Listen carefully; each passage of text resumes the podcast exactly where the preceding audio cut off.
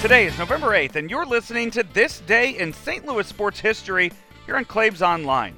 Powered by Ameren, Illinois, and driven by Mungenast St. Louis Acura. I'm Joe Roderick. St. Louis Acura has received the Precision Team Award 28 times, more than any other Acura dealership in the United States, serving the St. Louis area since 1986, located at 13720 Manchester Road in St. Louis. Two days ago, we mentioned the Blues naming Ken Hitchcock as their head coach on that day in 2011, beginning an era of promising hockey with a Stanley Cup winner behind the bench for the note. The team took to the ice for the first time under their new coach on this day nine years ago against their biggest rivals, the Chicago Blackhawks, and won the game 3 to nothing.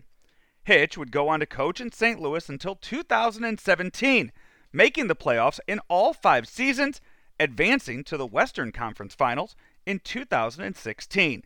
He would win 248 of his 849 games with the Blues and is the third winningest coach in NHL history behind Joel Quenneville and Scotty Bowman.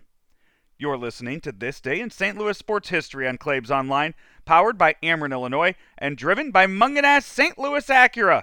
Check us out on Spotify, iTunes, and Google, or wherever you listen to your favorite podcasts and add us to the list. You'll get brand new content delivered to your phone each and every day.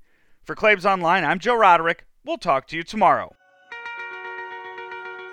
From early mornings to late nights, your neighbors are busy creating a better tomorrow.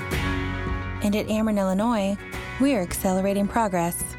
From upgrading natural gas mains in Quincy to expanding substation capacity in Mount Vernon. Learn more at amerenillinois.com slash futuregrid. Ameren, Illinois. Energy at work.